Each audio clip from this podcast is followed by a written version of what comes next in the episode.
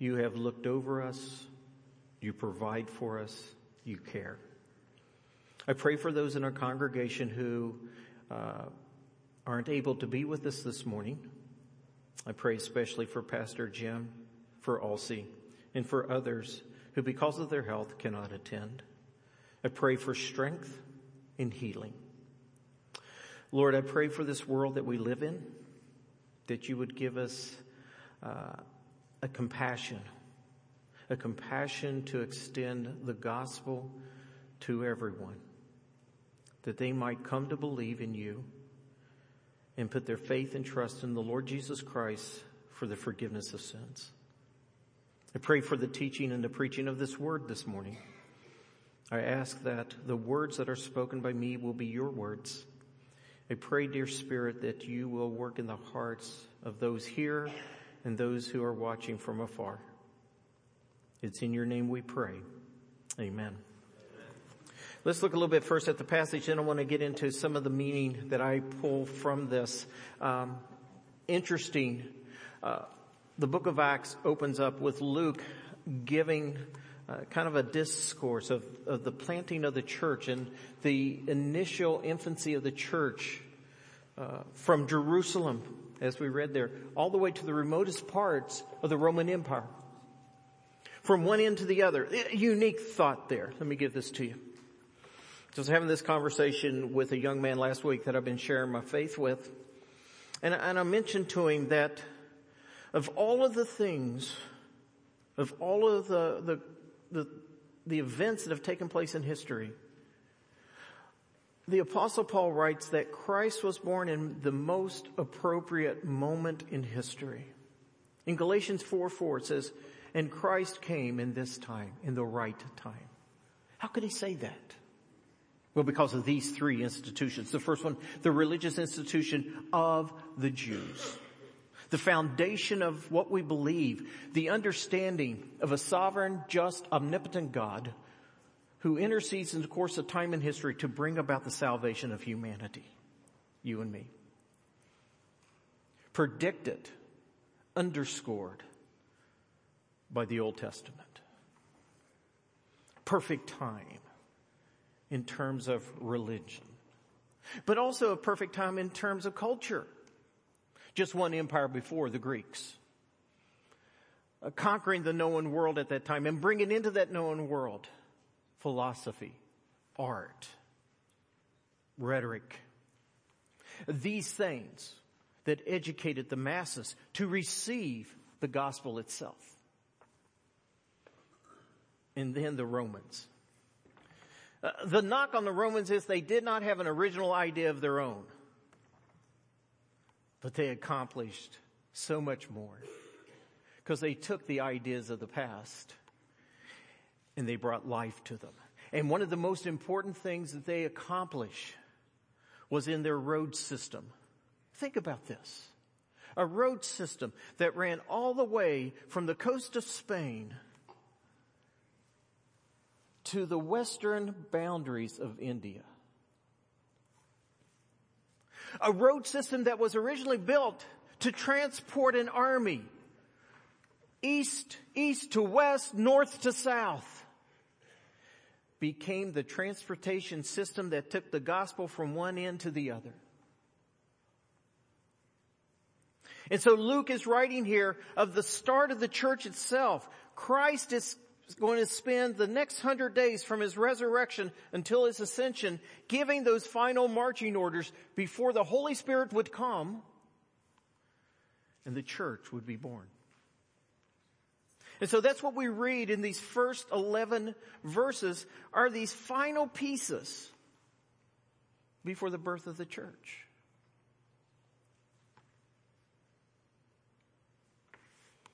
So, as I was reading through this and seeing that promise from Jesus that the Holy Spirit would come on them, and the Holy Spirit in our day and age would indwell us so that we might be witnesses. Witnesses of the greatest thing that ever happened in history. And we'll get into more detail on that in a moment. But as I thought about that, I, I, I went back and I, I have a unique experience when it comes to sharing my faith. As a student in college, I went to Marshall University in Huntington, West Virginia. Go herd. Those who know Marshall University, you know you can't say Marshall University and not say go herd. I'll explain why one day, not today. But while I was in college, I got introduced to a group on, on, on the campus called Campus Crusade for Christ. And the emphasis of Campus Crusade for Christ is to share the gospel to as many students as possible and faculty on a college campus. In fact, my involvement with Campus Crusade for Christ was so deep that even two of my summers I spent, one in Myrtle Beach, one in North Myrtle Beach, just for that purpose of sharing Christ. My spring breaks, I would go to Daytona Beach and there I would share Christ with students who had come on spring break or like in my first spring break to Daytona Beach to a group of bikers that was an interesting one. Uh, as we were going out to share, they always paired you up, guy and girl. And it's always the girls that seem to be the boldest. But they were never the ones who really introduced it. It was always the guy. And, and there's a, about four bikers in their leather and had chains on their bikes. And this girl looked at me and she said, why don't we go over there? I'm like, why don't we go to the beach? so we went over there, trembling, afraid for my life. And we shared the four spiritual laws with them. Interesting.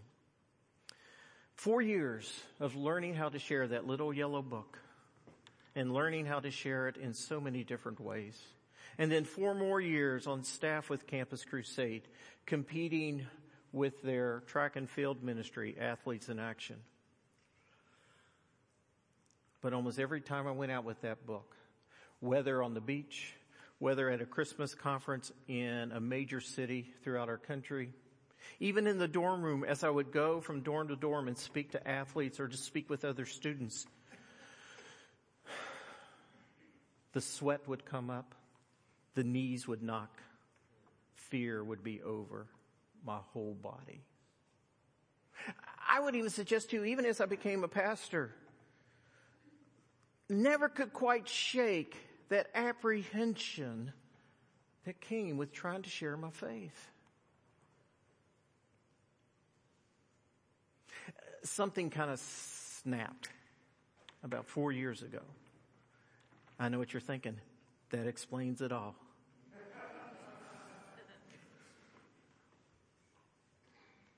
And I began to think when Jesus says the Holy Spirit will come upon you and you will be my, and you shall receive power to become my witnesses in Jerusalem, Judea, Samaria, and to the remotest parts of the earth. begin to really consider what, what is that really about? What am I trying to do when I share my faith with, with someone? What is it? And why do I struggle so much?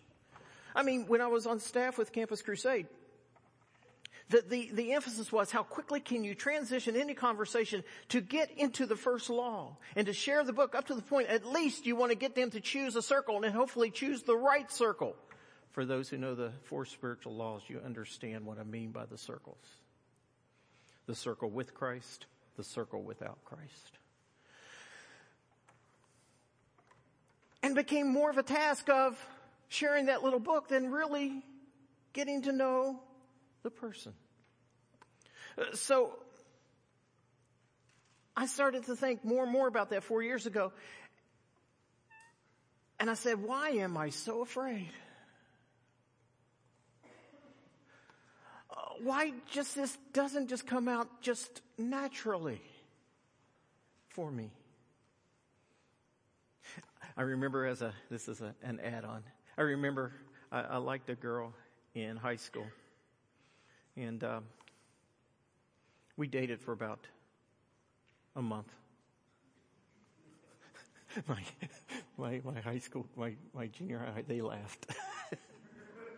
I think they're laughing because they think someone dated you. Uh, no. no, that girl was she. Yeah, that for her was a better benefit than for me because she ended up getting her her mother got her living room painted, and I took her to the Doobie Brothers. So she got a she got a freshly painted living room, and a concert, and I got one kiss. That's okay. That prepared me for the future. Um, but I remember with her, I wanted her to know Christ so bad. I really did. And so I saw she had her bag there that she had with her, her books and, and, and we were putting on a musical, Fiddler on the Roof. And I remember when everybody was up on stage but by me, I took that little Four Spiritual Laws book and I slid it into her book bag. Yeah. No, uh, it didn't work. but that's what I'm saying. How many of you, like me, you feel the same way about witnessing? How many of you, when you start, you get that opportunity to tell someone about Jesus Christ, that lump that's in your throat, it becomes the size of a grapefruit and nothing comes out. All of a sudden, everything that you have studied, you have memorized from Awana on is like, you don't know any verse in the Bible.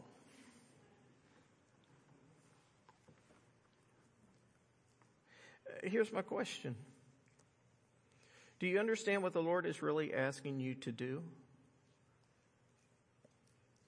When we talk about being a witness and sharing Christ with others, do you really understand what the Lord is asking you to do? I want to go through that with you a series of pairs that I think will help us understand and hopefully take the tension out of the moment. The first one is this. There are two preconceived notions I had that were wrong. The first one was I thought I had to have the right presentation, the right answers, or the right beliefs to share my faith. I had to have it right. My goodness, what if they asked me a question I didn't know? What if I said something that wasn't quite right and they didn't believe? What if, and I, I, tell you, I went through learning how to share my faith, one method after another after another, from the four spiritual laws to the bridge to life, to lifestyle evangelism, to the way of the master's approach. I've done them all.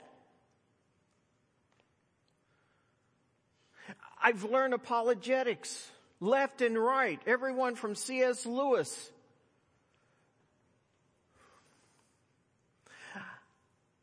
I've learned my theology, my doctrine. Those who know me, I've gone from uh, United Methodist, heavy Wesleyan, Arminian theology to a pure Baptist Calvinistic theology.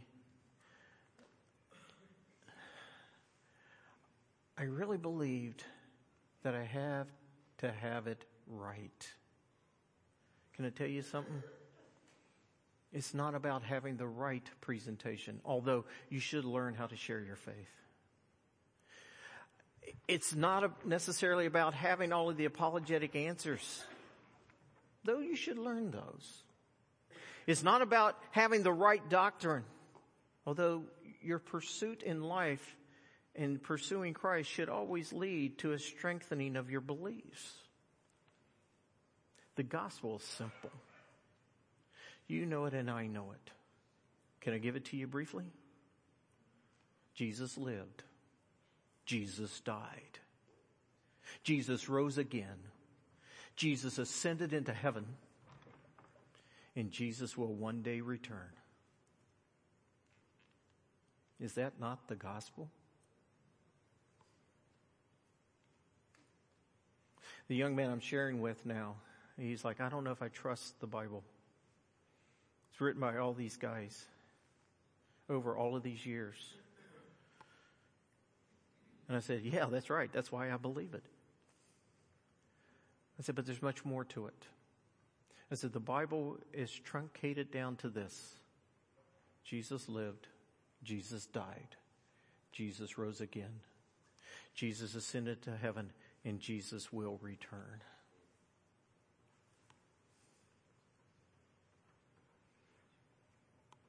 Don't have to know a whole lot more than that, do I? I want to be able to put flesh on that, but that's the gospel. The second thing there, I was uh, always under the strange notion that it was my responsibility to bring people to the Lord. What if I said the wrong thing? What if in the course of the conversation, my efforts to persuade them to Jesus it went wrongly. What then? Instead of bringing them to the Lord, did I push them away from Jesus and an eternity in hell? Is it my fault they didn't come to Christ?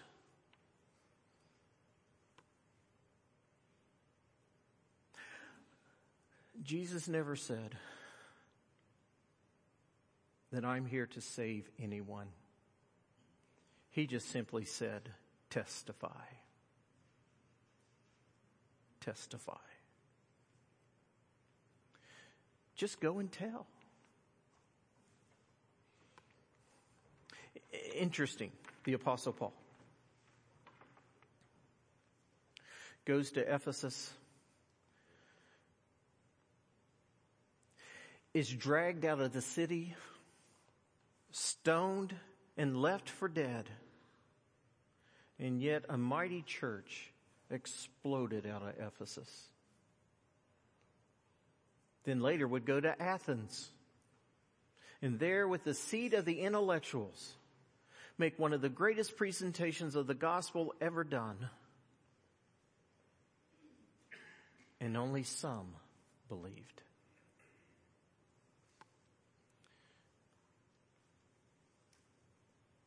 The city that Paul went to after Athens is an interesting city, the seaport there between the two seas, Corinth.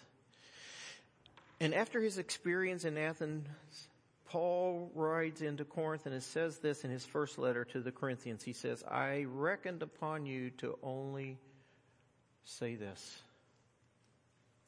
Jesus Christ in him crucified. It's not my responsibility. It's not your responsibility to bring people to the Lord. He simply asks you to be the voice. To be the voice. To be his mouthpiece here on earth. That's all. That's all. And secondly, there are two right understandings of what the purpose of witnessing are. Again, this first one kind of goes back to what I just said, but I want to bring it into a little one because I want you to understand what you're really doing. The first purpose, the primary purpose for witnessing is to honor God. Think about it with me.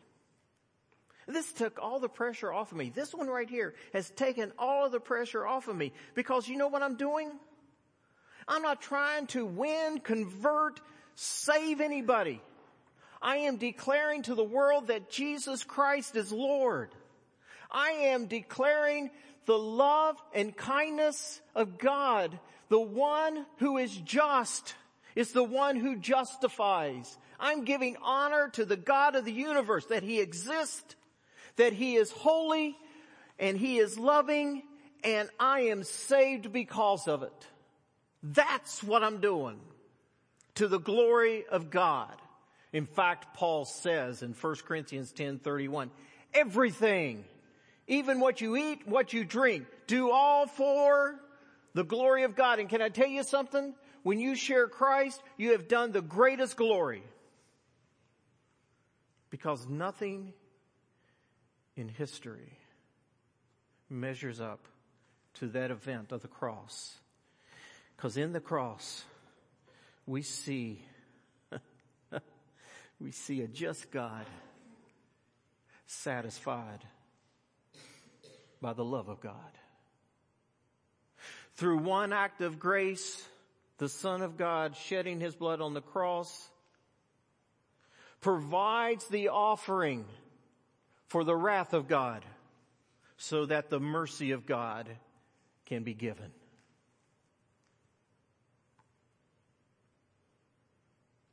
It just makes me leap.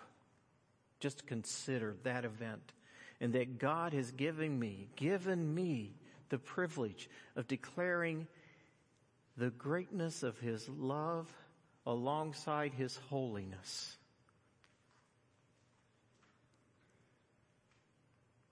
That's what witnessing is. That's the first thing that we do. We're honoring the Lord Jesus Christ for what He has done. We are glorifying the God of the universe for His plan and His purpose to bring salvation to those who would receive Him. We are honoring God with every moment we tell someone about Jesus. I like telling people about God. The second one, the other purpose, is for the eternal benefits of others. Sometimes I think we get so caught ourselves in the temporal part of life that we forget that this is only a small piece. We are creatures of eternity. And the issue isn't whether or not we will be eternal. The issue is where will we be in eternity? There are people out there who need the Lord Jesus Christ, do they not? There are people out there who are on just one step away from the fire itself. They need Jesus. You get to be the one to warn them. You get to be the one to proclaim to them a different way, a different life with Jesus Christ one that leads to eternal life and takes them from eternal death. Uh, this young man I've been sharing with, interesting, as we talk about, and he believes in judgment. He believes we'll stand before God. But he says, I want to stand before God and for God to show me everything I did wrong so that I can go back and make it right. oh, to which I said, yeah. Uh, problem with that. You don't go back. You don't go back. Hebrews says, inasmuch as it is appointed for man to die once, and then comes judgment. You don't go back. In the story of rich man and Lazarus, which I shared with him this week, I showed him the rich man Send Lazarus back and tell my brother so that they will not come here too. Hmm. You can't go back and make it right. That's why we have regret. So many things in our lives we'd like to go back and make it right. But you can't. And that's why mercy is so important. And that's why men and women, boys and girls need to know the mercy of God. Because you can't go back.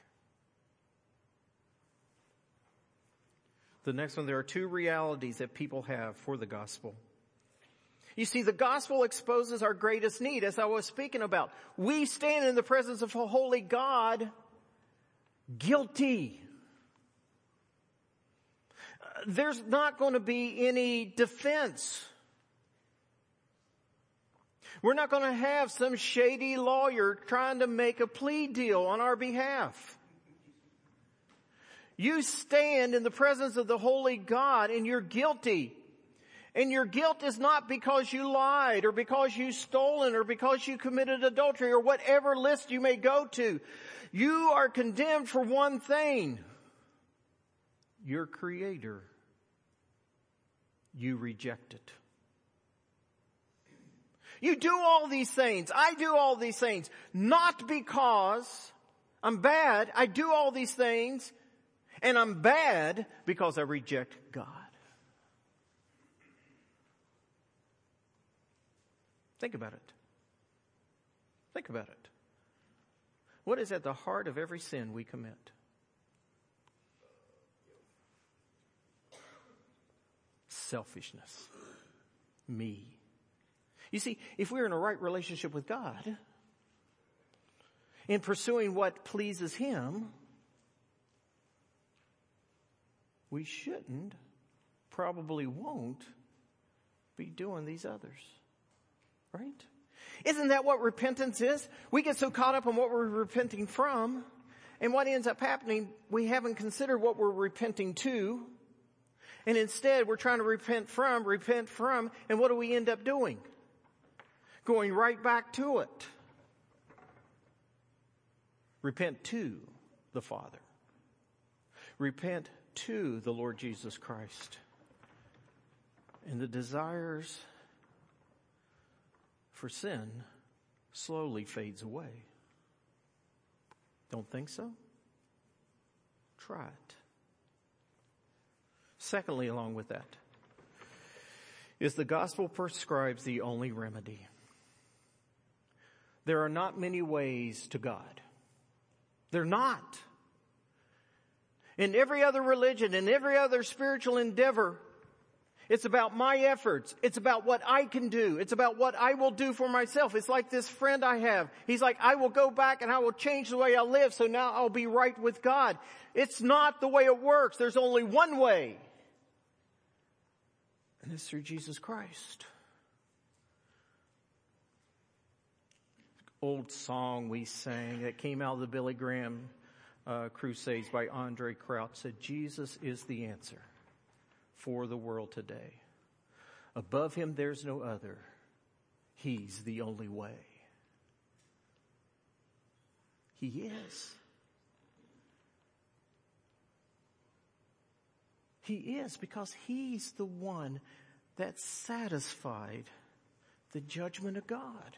And he's the only one that was capable and able to do that. Without Jesus' death on the cross, we are utterly lost. Pastor Jim preached this on Easter. The resurrection proves that the sacrifice of Jesus was received. And if he wasn't received, we're a bunch of fools. But thanks be to God that our Lord is risen and risen indeed because I now have hope.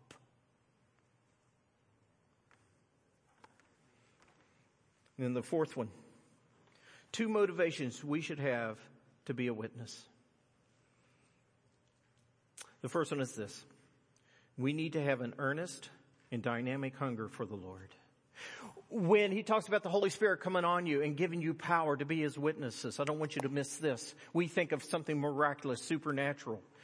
While the, the speaking in the other languages was so vital, it was a proclamation of the gospel to people who were there in Jerusalem.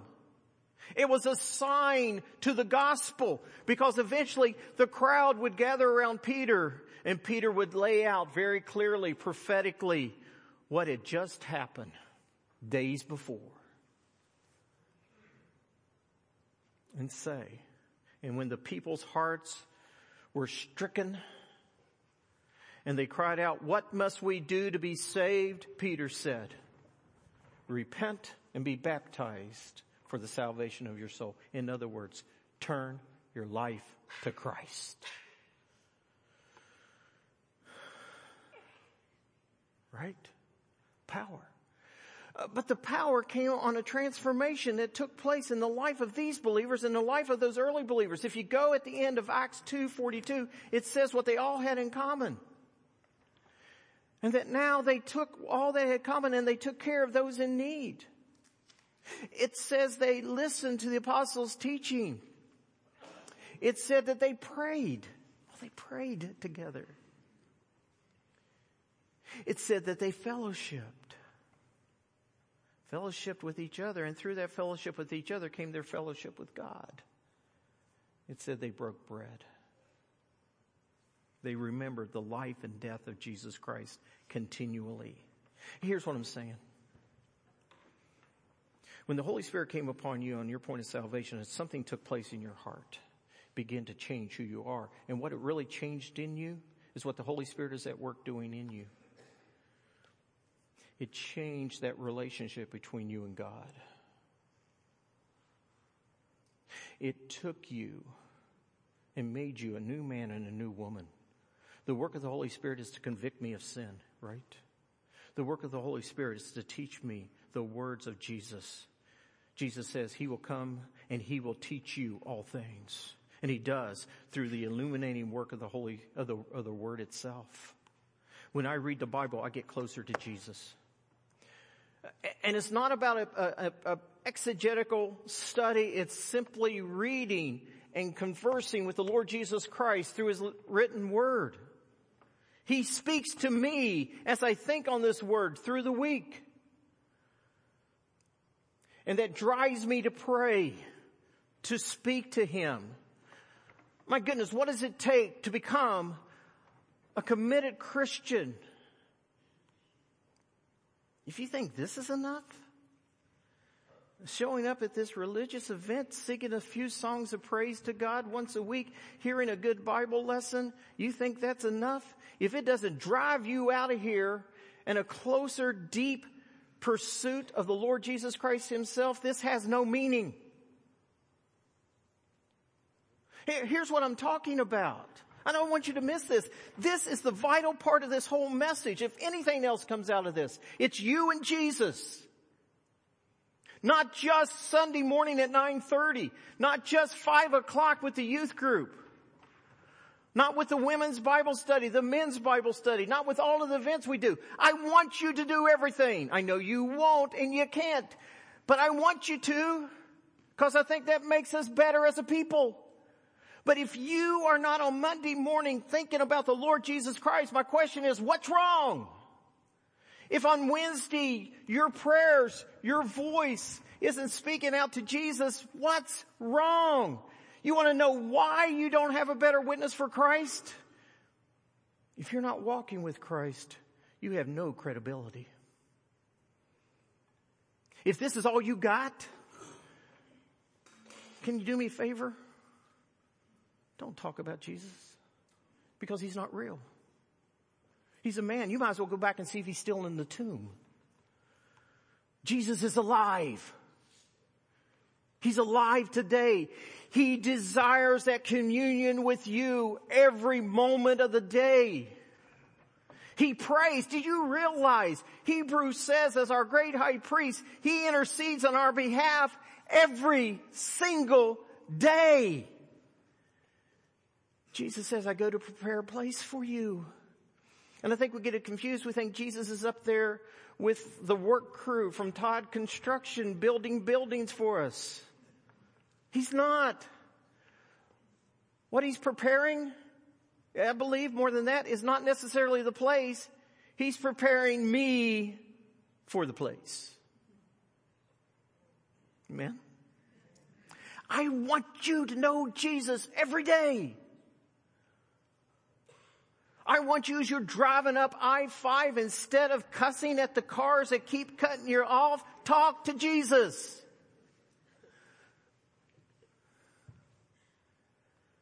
Oh my. He died for you. Can you not love him with all of your heart? Peter. There they are, walking along the shore. And Jesus says, Do you love me? Lord, you know I do. Feed my sheep. Second time, Do you love me? Feed my sheep. The third time, Do you love me? And, and then Peter just getting upset. Can you imagine Peter? Who are you talking to and you're getting upset? Lord, you know I love you. And that's probably the way he said it. Just kind of in this, you know everything, Jesus, you know I love you. And calmly Jesus says, feed my sheep.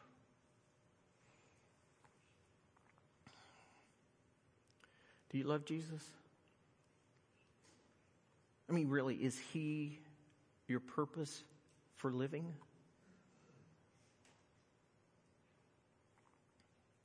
Jesus doesn't want to be the biggest slice of pie in your life. Jesus wants to be the hub on the wheel that runs your life. And everything in your life, from your work, from your family, is a gift and a responsibility by God that we do it through our relationship with Jesus. Second part of that. We need to have a broken heart for those who don't know the Lord. He goes through a scope there, doesn't he? Jerusalem, Judea, Samaria, the remotest parts of the earth. We have our own Jerusalem. It's called first and foremost our families. Mom, dad, I don't care what you, you encourage your children to do. I want you to encourage them. I want you to place them in the best places where they have the greatest experiences, where they hit the winning grand slam, where they get the grand achievement on their graduation day, where eventually they become adults and they find that three, four, even five figure job. But if they don't have Jesus, they have nothing. They have nothing. You need to take every moment and every opportunity to tell your son and your daughter about the Lord Jesus Christ. Dads, especially you, do not just push this off to mama. Moms, you need to be involved and you need to give your whole heart to that child. But dads, you need to be the leader. You need to be the one to come by that little girl and you need to be the one saying, praying for you. You need to come side that boy who needs a dad who needs some leadership, who needs some direction, and you need to say, son, I'm here to help you. Let's do this together for the Lord Jesus Christ. And then your other friends, your other families, you know, you're in that job that you have, you think it's there to make money. I'm going to say something different. I think you're there to be the light of God. I think you're there to be an influence for Him. I think you're there to share the gospel. And then as opportunities come out in culture, in society, set your mark. But let me tell you, we get so caught up in wanting to change the gospel. We get so caught up in being involved in political causes, this cause, the world will not be changed, but people can be through the gospel of Jesus Christ. The aim is salvation, not a better world. We're not a Coke commercial. So, what does it take to be a witness? Ah, let me sum it up to you this way. Someone who loves God with all of their heart every moment of every day. And someone who has a great desire for those who don't know him to know him. Amen? Amen. Where are they? Oh, is it?